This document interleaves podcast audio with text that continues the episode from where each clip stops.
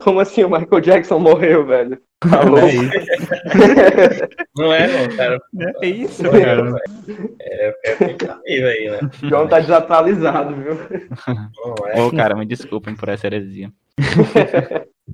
É, vamos lá, né? Boa noite. Não, não vou falar boa noite, né? É, Boa noite. boa- Boa noite. Bom dia, boa tarde. Ah, peraí.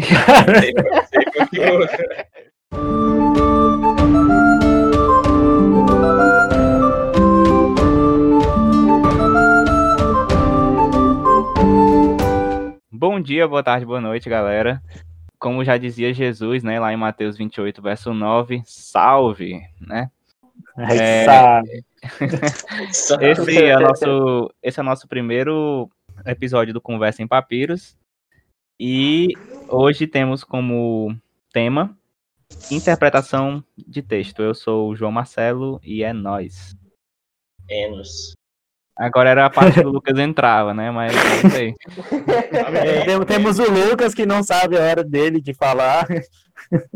Salve.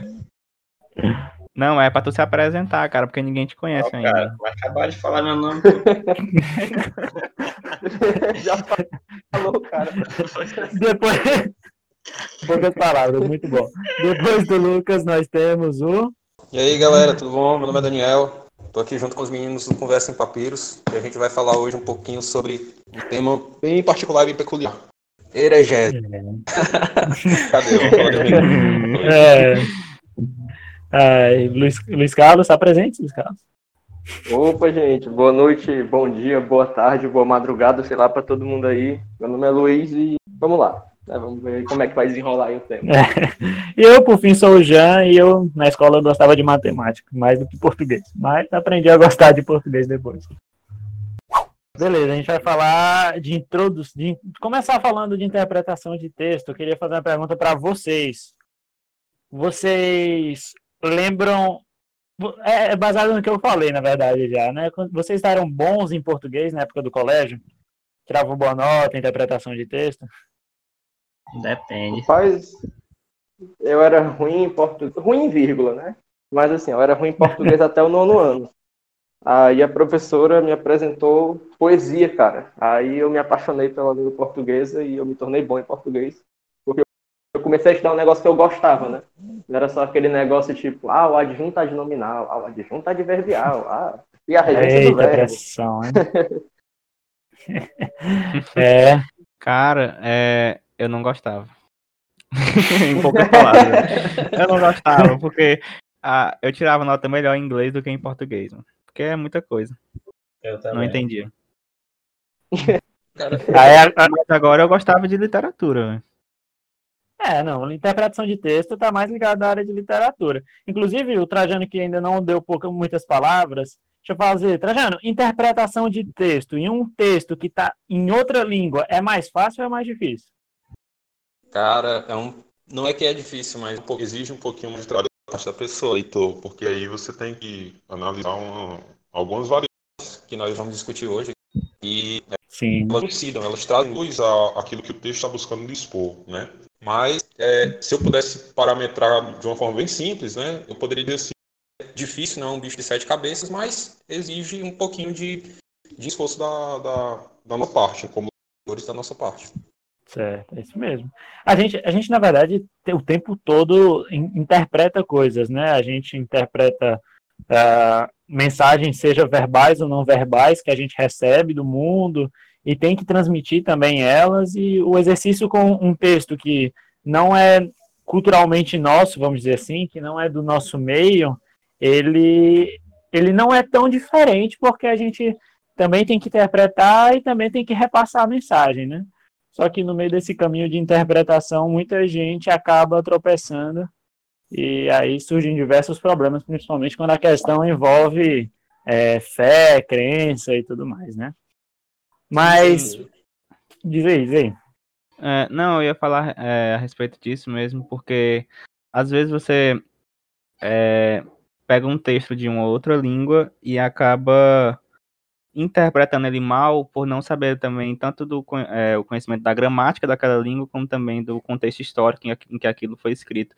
até mesmo a nossa própria língua acontece isso. Se a gente não souber o contexto de, de que aquele texto foi escrito, a gente acaba é, perdendo muito do, do, significado e às vezes até levando a um lado oposto do que aquilo queria falar.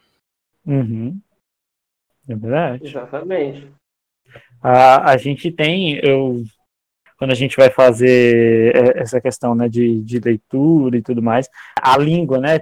A gente tem que ter um conhecimento básico, pelo menos, de como pesquisar, né? Porque, por exemplo, você vai ler um texto em inglês, talvez eu acho que seja a realidade mais próxima que a gente tem hoje, então a gente consegue é, pesquisar, lançar num tradutor, mesmo que eu não fale, e tentar pegar a ideia, né, um dicionário, de palavra por palavra. Isso também vai servir para quem não, não fala línguas, que no caso, vamos dizer assim, do, do texto bíblico, né, que, que é a grande questão, né, Você, tem gente que ainda não sabe falar, não sabe ler, mas põe, pega um dicionário, joga na internet e tem várias ferramentas para fazer esse tipo de, de leitura. Mas quais são os problemas que podem dar se a gente tiver erro nessa interpretação? Rapaz, imagina que, sei lá, a gente, a gente aqui todo mundo é do Ceará, né? Imagina se tem um cara lá do é. sul, né? Você é dono de uma padaria, aí ele fala, ah, me vê aí um cacetinho. Aí você pega e dá uma porrada nele. Não, peraí, né? Então, até na língua portuguesa, até na língua portuguesa. Mas não, mas não pode, pode ser uma porrada, tem que ser mais devagar, que ele pediu no diminutivo. É. Exatamente. tem que ser um tapinha, tem que ser um tapinha. É, cara, não é. é. Mas um tapinha não dói, né, cara? Enfim, voltando. é que a gente tem a, é que a gente tem a, é que a gente tem a falar aqui. Então é, é, basicamente isso. Se você não entende muito bem uma expressão, uma palavra, né? Você pode entender um negócio completamente oposto, né? O cara pede um pedaço uhum. de pão, né? Você dá um, um tapinha nele, né? Enfim. a é, gente, não tem nada a ver, né? E tem uns memes aí, é só entrar na, nas páginas de meme, principalmente cristão, que você vai ver que os caras. Tem, tem uma história, né, de um tempos, tempos atrás, de, do que aconteceu de, de leitura errada, né? Estava em português o texto bíblico e a pessoa lê errado e faz diferente, né? E, e para corrigir é só dizer, não, você, você leu errado, né? Tipo, a, a gente tem o exemplo do, de dizer que Jesus não gostava de futebol, né? porque fala que ele mandou jogar a rede no mar, tirar a trave, é, falava parar a bola, né? Isso. Aí sabem. Não, não usem isso, por favor, né? Jesus nem falou do futebol. O pobre futebol nem tá, nem tá na Bíblia, gente. Mas, mas beleza, se a gente tem erro de interpretação, por diversos motivos que sejam, né? Até nas literaturas clássicas, né? Temos pessoas que leem textos clássicos e, e, e interpretam diferente, julgam diferente. Acho que o exemplo mais clássico aí da literatura brasileira é se a Capitu traiu ou não, né? E tem ah, gente que vai ler e vai dizer que sim, tem gente que vai ler e vai dizer que não. Inclusive, esse livro tá na minha lista aí, só que aí para mim decidir se ela traiu ou não. eu não li ainda. não me julguem, sociedade brasileira, por não ter lido esse livro. Vestibulandos que estudam para as provas através dele. Né? Caem nos concursos. Mas tudo bem. Mas, é, mas beleza, se a gente tem erro de interpretação, seja onde for, quais são os métodos que a gente pode usar para interpretar algum texto e quais são os que a gente não pode? Ou que não deve, pelo menos, né? Não é que não possa, né? Os métodos que, que a gente, que a gente tem aí? o que não pode, né? Os podem ser usados, na verdade, que podem ser usados. É. Cara, é um método que eu acho que é perigoso você utilizar. Eu não conceituaria como método, mas vamos colocar nessa dentro dentro desse dentro dessa visão, olhando por esse é, que até você citou, é você fazer uma leitura de um determinado texto, principalmente um texto que está escrito em outra língua, né? É, ou que pertence a uma determinada cosmovisão, você interpretar esse texto é, impondo, inferindo sobre o texto pressupostos oriundos da sua realidade é, social, cultural, política, muitas vezes. Ou seja, você. Gerando até anacronismo, né? Às vezes. Tipo, falar de momentos históricos diferentes, tipo, falar, um, sei lá, de comunismo na época de Cristo, né? Sendo que é uma ideia mais recente. Exatamente, era algo que nem existia. É. Era algo que nem existia. Então, tipo, acredito que esse é o erro básico. Esse é o erro que você não vai ter com, nenhuma, é, com nenhum texto, com nenhuma literatura, né? É, que se atenha especificamente a um tempo onde há um lapso de tempo, há uma distância de tempo muito grande em relação à época em que você está vivendo, né? É, eu acredito que o método, em poucas palavras, mais seguro de se ler um, um, um texto, um documento, é, e principalmente um texto que foi escrito em uma época diferente, autores diferentes, em uma língua diferente, é, se eu pudesse dizer assim, é você procurar adentrar a realidade histórica e cultural daquele autor, né? Em outras palavras, é como se você, abre aspas, entrasse na mente do autor, né? Você Uhum. remontar o tempo dele. Eu acho que esse seria o método mais seguro, né? Você olhar o texto à luz do seu contexto. É, é justamente essa questão que o, o Trajano falou, que é a questão de você saber o contexto que aquilo foi escrito. Foi até falado no começo, quando a gente estava iniciando o podcast. É, saber qual foi a época em que aquele texto foi escrito, saber qual o contexto cultural ali, e, e para você é, começar a interpretar o texto, saber do que ele está falando também, identificar é, e reconhecer elementos do que estavam sendo passados, né? Ali naquele, naquele texto. E é isso. E, e, assim você vai seguir uma, é, uma linha de raciocínio. Tentar seguir. É, é basicamente tentar seguir a linha de raciocínio que o, o autor do texto usou é, para escrever o texto. Tipo, se foi um, um autor um autor cristão, não, não se pode é, ler aquele texto na visão hindu, por exemplo, porque não vai ter nada a ver e você vai acabar tirando o, o texto do contexto, né? Sim, e eu acho que é uma coisa que. Acho não, né? É uma coisa que acontece muito. A gente tem muita influência da, do pensamento filosófico grego, né?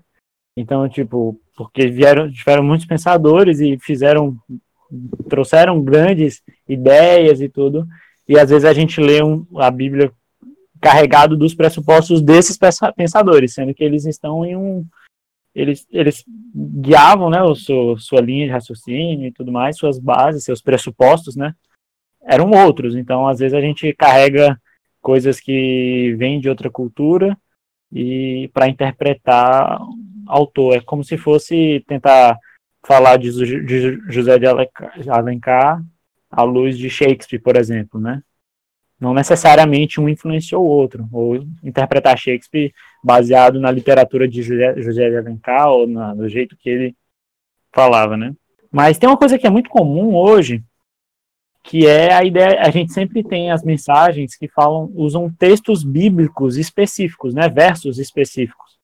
A gente pega um verso, sempre tem, um verso do dia, e eu vou dizer que eu sou um cara que todo dia eu compartilho o verso do dia da minha Bíblia.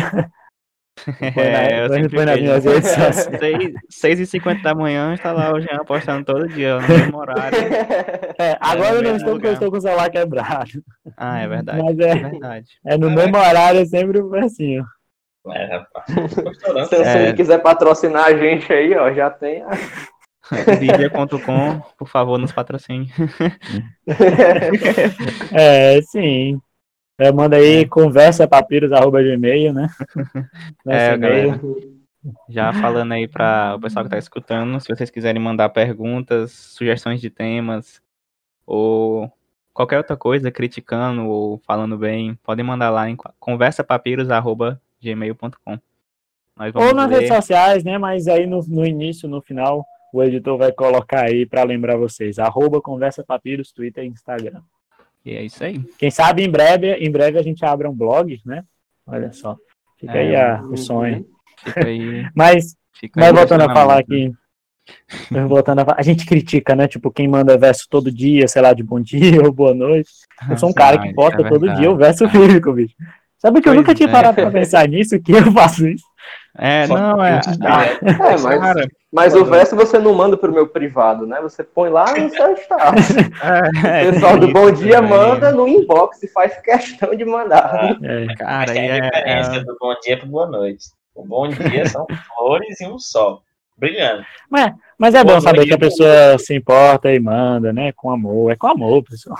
é, com É certeza, É verdade, cara, é mas verdade. parando aí pra, pra ver a questão que o Lucas falou, é, é bem interessante isso mesmo. Toda vida o bom dia é um sol e flores, e o boa noite é um urso brilhando, cara.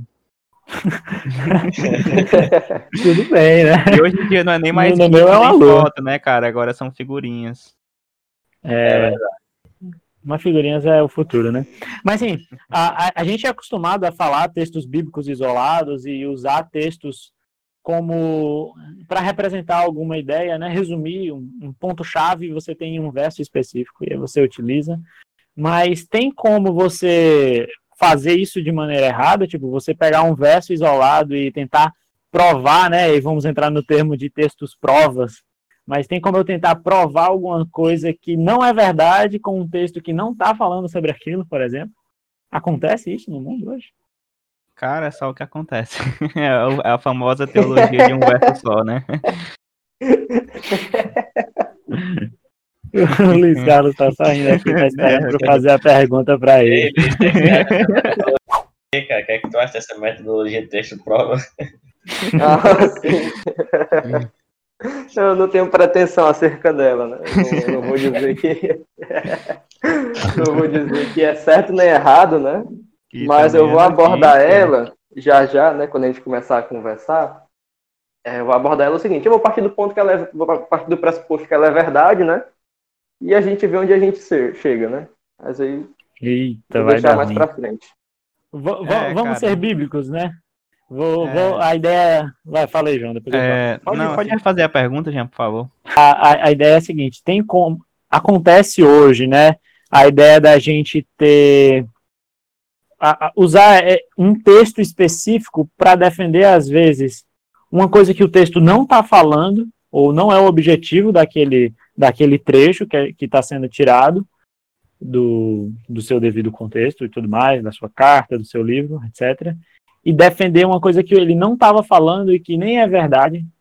Sim, Acontece isso hoje, né? é, sim, acontece muito. É, e também acontece o inverso. Às vezes você pega um texto fora de contexto que também prova uma coisa que é verdade. É E aí? verdade. É o tiro saindo pela. Cara. Mas, mas acontece, bicho. É tipo, é tipo usar o texto de João 5,39, né? Que Jesus falando, é, vocês examinam as escrituras porque julgam ter nela a vida eterna, dizendo, olha, tá aqui, é para examinar as escrituras. É para examinar as escrituras? Mas não era isso que ele tava querendo falar na hora, né?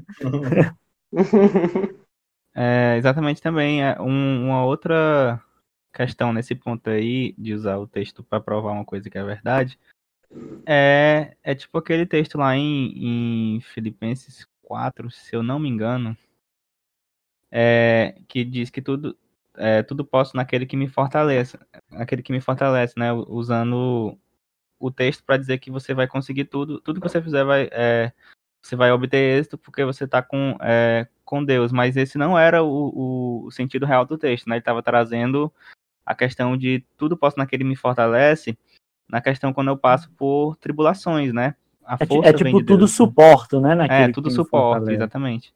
E às vezes Trajano, você tá muito calado, Trajano. Ô, meu jovem. E aí, o que, que, que, que, que você acha disso tudo? Rapaz, Como é que resolve essa linha- treta? Tô seguindo na linha do Marcelo. É, assim, é, é como você falou, né? A, a gente. Existe dois conceitos bem claros, vamos dizer assim, nesse ponto. Nesse ponto específico, sim, existem dois conceitos muito claros, muito claros, que é a, o conceito de texto, veja bem, texto prova e método texto prova, né? É, são duas realidades que quando a gente analisa de uma maneira mais, mais minuciosa, né? A gente vê uma diferença muito clara entre elas. Então, assim, é, respondendo a sua pergunta, sua pergunta e não estendendo muito o tempo, é, é possível haver na Bíblia, como você mesmo citou, o texto de João 5, né? É, determinados textos que não estão dizendo necessariamente uma mensagem serem utilizados como uma citação, é uma mera citação bíblica, para comprovar um princípio, uma verdade bíblica objetiva e absoluta, é possível que haja isso? Sim, é possível, tá entendendo? Agora, o que não é correto é você se utilizar do método texto-prova. Né? O método texto-prova aí já é outra realidade que eu acredito que a gente vai desdobrando aqui na conversa e vai podendo explicitar ele de uma maneira bem melhor. Mas existem essas duas diferenças, sim. Então, é possível utilizar um texto que não está falando necessariamente alguma coisa para prová-la? A resposta é sim, é possível. Nossa. Luiz, quer, quer, quer lançar aquela braba aí que tu tava guardando já? Pronto, galera. Isso aí que o Trajano falou é verdade. Inclusive, eu vou fazer um negócio agora, que é o seguinte, né? Como eu falei, É, eu não tenho nenhuma pretensão acerca dessa, acerca dessa metodologia, né? Não tenho nenhuma pretensão acerca dela. Mas assim, eu vou partir do pressuposto que ela é verdade e vai ser muito rápido. Eu vou usar dois textos apenas e vai ser uma lógica muito simples. Vocês vão ver onde é que ela consegue chegar. E eu vou fazer aqui um aviso, né? É um momento de heresia agora. Então, segurem-se nas cadeiras, preparem suas bíblias aí que o negócio vai ser pesado. Momento heresia! Quem quiser pode conferir na Bíblia. E eu já garanto, né? O contexto é o mesmo. Lá em 2 Samuel 24, verso 1 diz assim: Mais uma vez irou-se o Senhor contra Israel e incitou Davi contra o povo, levando a fazer um censo de Israel e de Judá. No mesmo contexto, né, nessa, mesma, nessa mesma história, lá em 1 Crônicas 21, verso 1, diz assim: Satanás levantou-se contra Israel e levou Davi a fazer um recenseamento do povo. Né? Então, esse clássico episódio do censo de Israel. Se você pegar pelo método texto-prova, lá em 2 Samuel 24, quem foi que fez Davi fazer o censo? Segundo o texto foi Deus, Deus, foi o Deus. Senhor, Deus de Israel. Se você observa lá em 1 Crônicas 21, quem foi que levou Davi a fazer o censo? Satanás. Satanás. Conclusão lógica, Satanás é Deus, então ou você vira satanista, ou então você vira gnóstico, né? Joga o, o Antigo Testamento fora. então, assim, veja. Que, que, Deus é o vingador da caverna do dragão. O vingador e o mestre dos magos são a mesma pessoa aí, né? Referência. pois é, cara. Então, assim, se você pegar texto prova, você chega em heresias pesadas como essa, né? Então você vira satanista, você vira gnóstico. Então veja como que o negócio é pesado, né? Momento heresia. Para explicar esses textos, a gente tem que recorrer ao contexto, né? De escritor, o contexto histórico e várias exato. coisas. Não é só. E eu acho que é uma história, né? Tipo, que exemplifica muito isso, né? Um acontecimento que a Bíblia narra é o momento de Jesus no deserto, né? Você vê duas pessoas utilizando textos específicos e de maneira bem, bem diferente, né? Satanás falando para Jesus, com texto fora de contexto, para ele fazer coisas que não lhe cabia, né? Sempre fazendo ele duvidar de, de quem ele era, né? Tem toda a questão do que, do que aquele momento representa, né? Na vida de Jesus no deserto. Mas Jesus respondendo com versos específicos, né? Tipo, ele usou o verso específico, mas o verso estava bem direcionado. E Satanás deu aquela manipulada para fazer todo o lance da tentação, né? Então, é, cuidado. Cuidado com essas heresias. É, vamos lá, galera. É, assim, só falando assim a diferença, um resumo bem básico do que é texto-prova e o que é método texto-prova para a galera ainda que ainda não conseguiu compreender muito bem. É, basicamente, é, texto-prova é quando você prova alguma coisa da Bíblia, por exemplo. É... Contexto, né? Por definição, é provar com o texto. É, a gente prova com, com o texto sem, sem precisar de fato o texto estar tá falando realmente sobre aquilo. E, e a questão do método texto-prova, quando você já tem uma ideia na sua mente sobre o que é que aquilo fala e você busca na Bíblia aquilo para corroborar com a sua ideia, mesmo é, pegando vários textos isolados para comprovar é, aquilo que você disse. É, lembrando que, por exemplo, a gente não faz uma doutrina baseado em um verso só, né? Não dá para defender algo assim que vai ser base para uma crença com um texto. É tipo tentar dizer que uma equação é válida quando ela funciona em um caso só, né? Você tem que ter, você tem que ter opções de, de, de que funcionam, que demonstrem, né? Aquilo. E é, é, por exemplo, o que a gente está vivendo agora no momento de pandemia, né, coronavírus, Covid-19, de que a gente tem alguns casos que certo remédio funciona, vários outros que às vezes não funcionam, o teste da vacina, né, que estão fazendo vacina, tentando fazer uma vacina, e você não pode, funcionou com uma pessoa essa vacina, vamos botar para a humanidade inteira, porque não é assim, né? Você tem que ter mais testes, você tem que ter mais base para poder falar isso.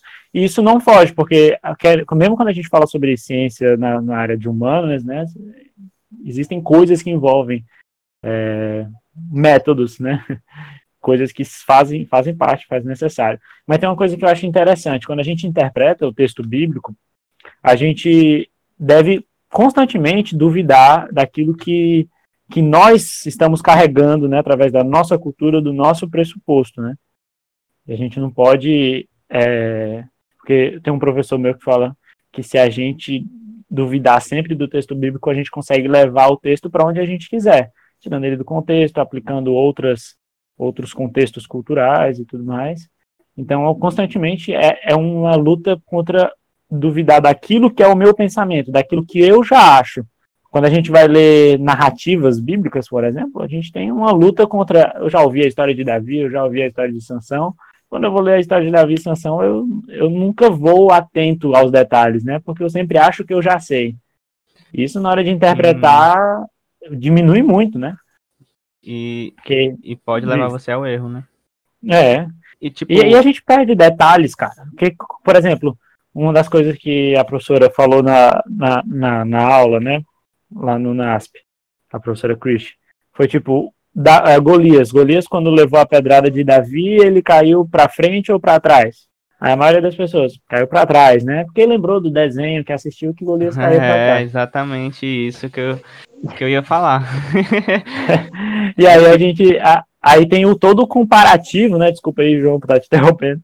Mas você tem todo o comparativo de Golias caindo de rosto em terra, né?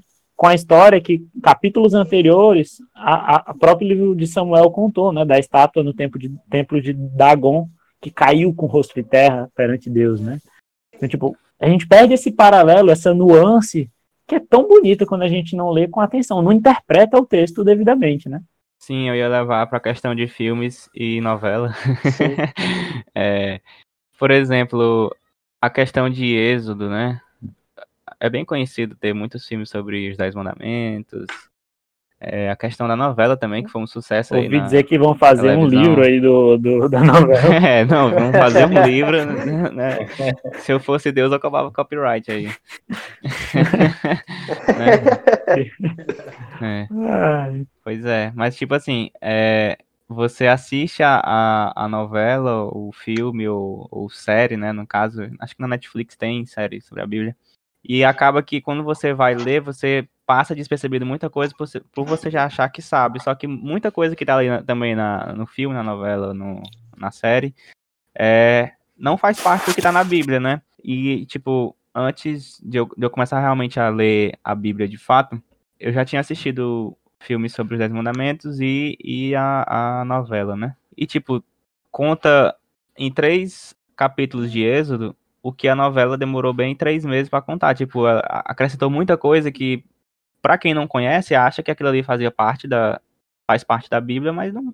De, de fato nem tá, nem tá. Foi só um, uma criação para ter um enredo, né? É, a gente tem nas narrativas bíblicas, né? Mas isso é pano para manga para outro programa, inclusive.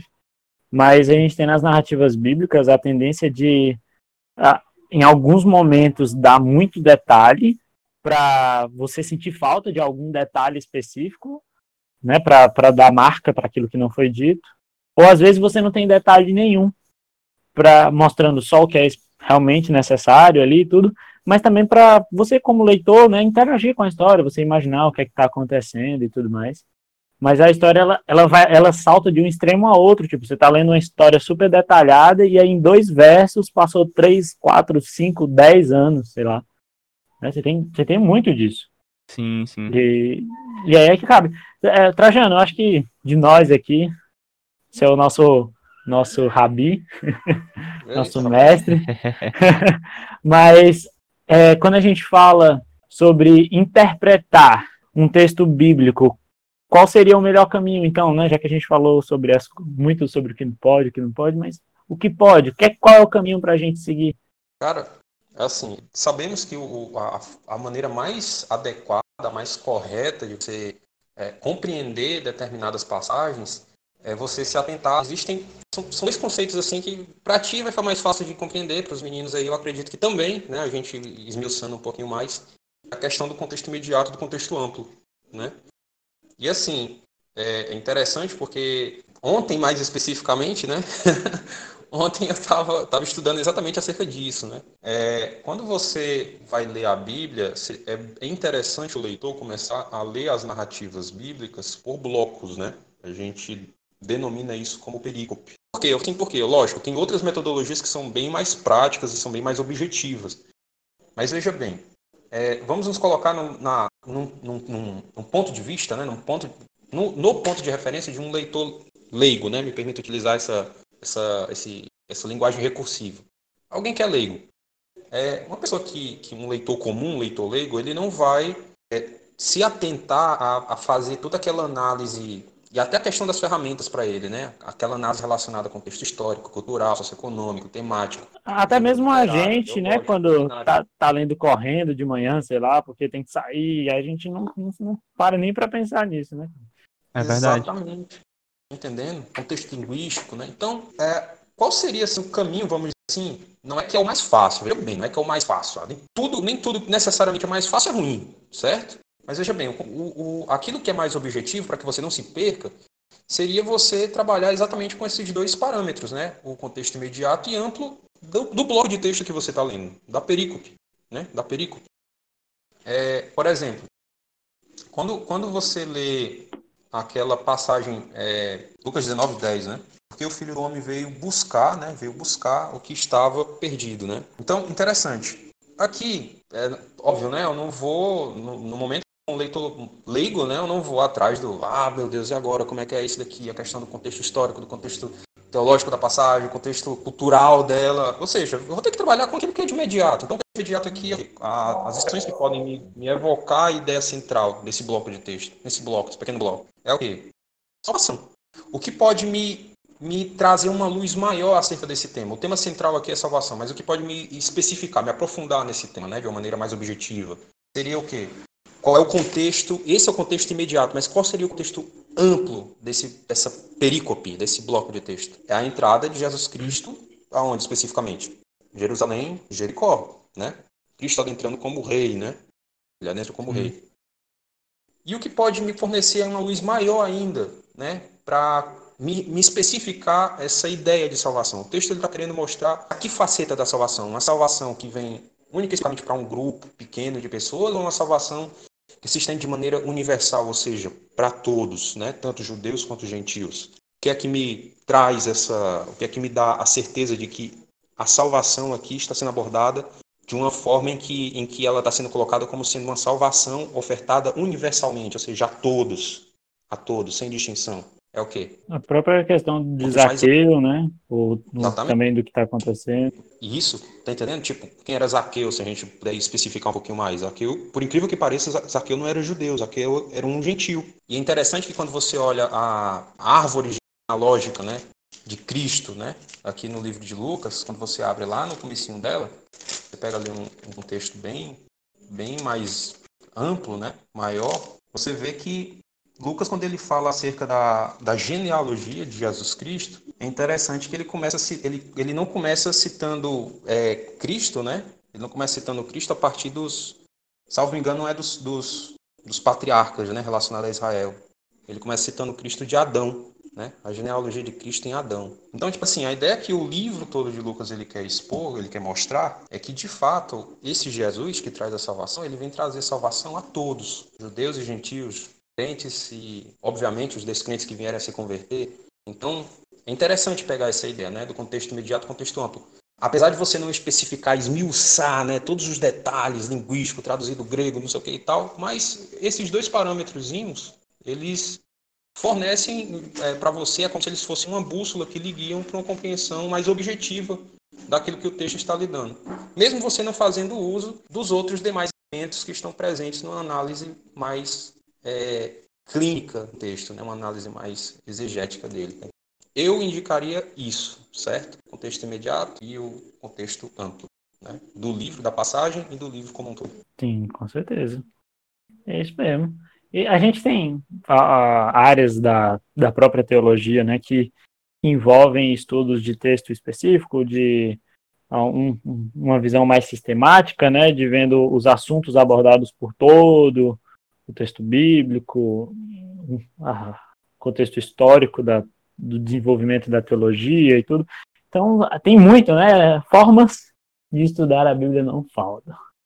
Mas sempre tendo esse cuidado, né? De, de saber o que é que, o que, é que ela é, o que é que ela fala. O próprio Paulo deixa bem claro em 2 Timóteo 3,16, né? A ideia de que todo, toda escritura é inspirada por Deus, né? E útil, e útil para diversas coisas.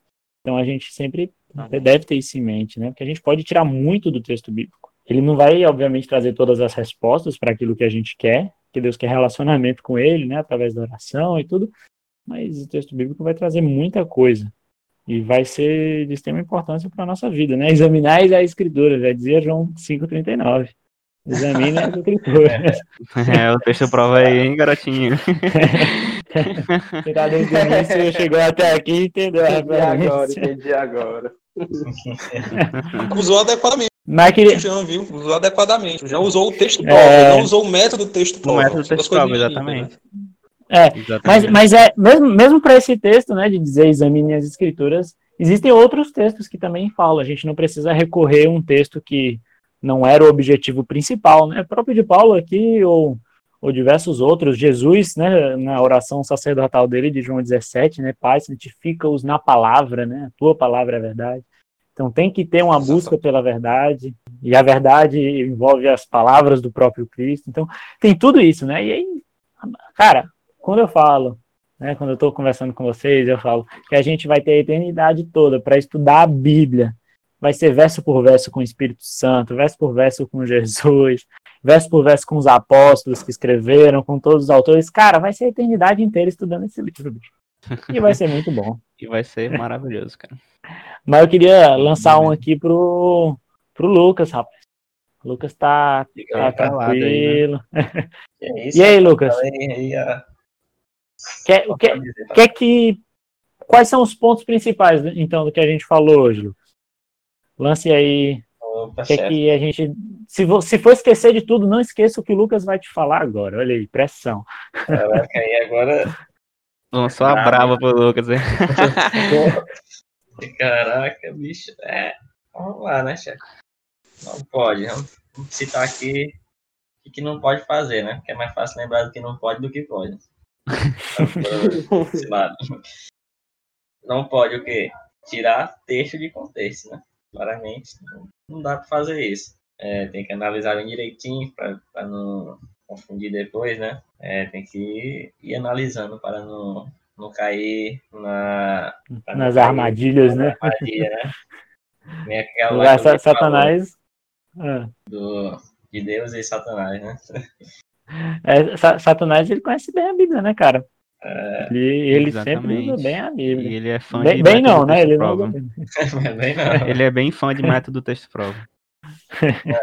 Ele tira e lança. Pois é, e também lembrar também de que caso não dê tempo, é, caso a gente esteja, você esteja num momento apressado ali lendo a Bíblia, né, e não, e não dê para pesquisar o contexto, pesquisar É, porque fazendo um parêntese aqui, o ideal seria o É, dia o- inteiro estudando o- a Bíblia, né? É. O, o ideal seria esse, né? De realmente buscar ali o contexto, o que é que estava acontecendo na época, saber também do pensamento do autor, né? A, a visão que ele tinha a respeito das coisas, analisar o, o verso em si, né?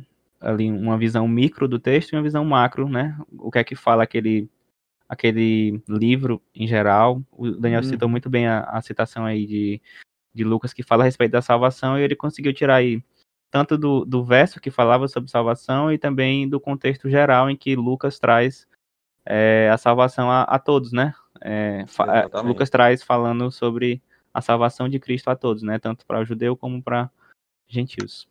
Gente É, e assim, e a- a- essa mensagem que o Trajano tinha dado uma olhada, a gente também vê em outro apoio, né, em outras diversas falas de Cristo, diversas falas de outros escritores bíblicos, né?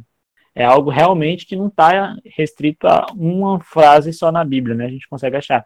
E a gente tem essa ideia de como é que eu como é que eu leio a Bíblia, então? A gente tem várias formas, né? Tem gente que lê um, um capítulo por dia, tem gente que lê, faz ano bíblico, né? Todo ano pegando o contexto da geral da Bíblia. Isso ajuda a lembrar quais são os outros textos que falam sobre o mesmo assunto, né? Porque todo ano você lê todo todo o texto bíblico e tudo. Tem gente que se detém mais detalhadamente, tipo, passa uma semana no mesmo capítulo, analisando verso por verso.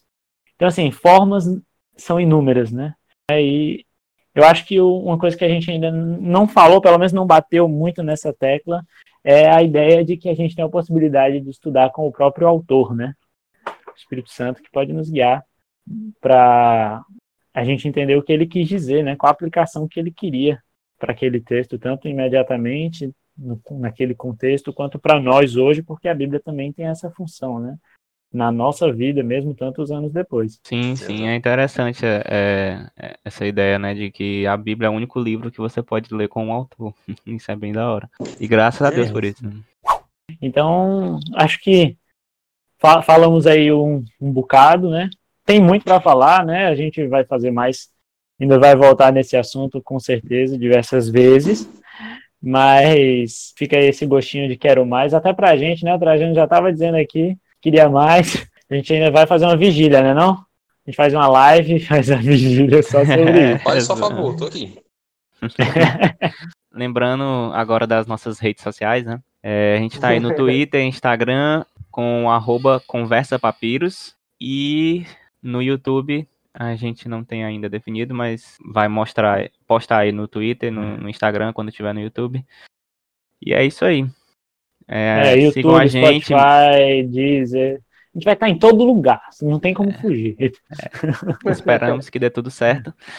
E, e que se vocês tiverem temas a sugerir para a gente falar, ou dúvidas, perguntas, sugestões, críticas, falem, eh, mandem lá para o nosso e-mail, conversapapiros.gmail.com e a gente se encontra no próximo episódio. É nóis! É isso aí. Valeu!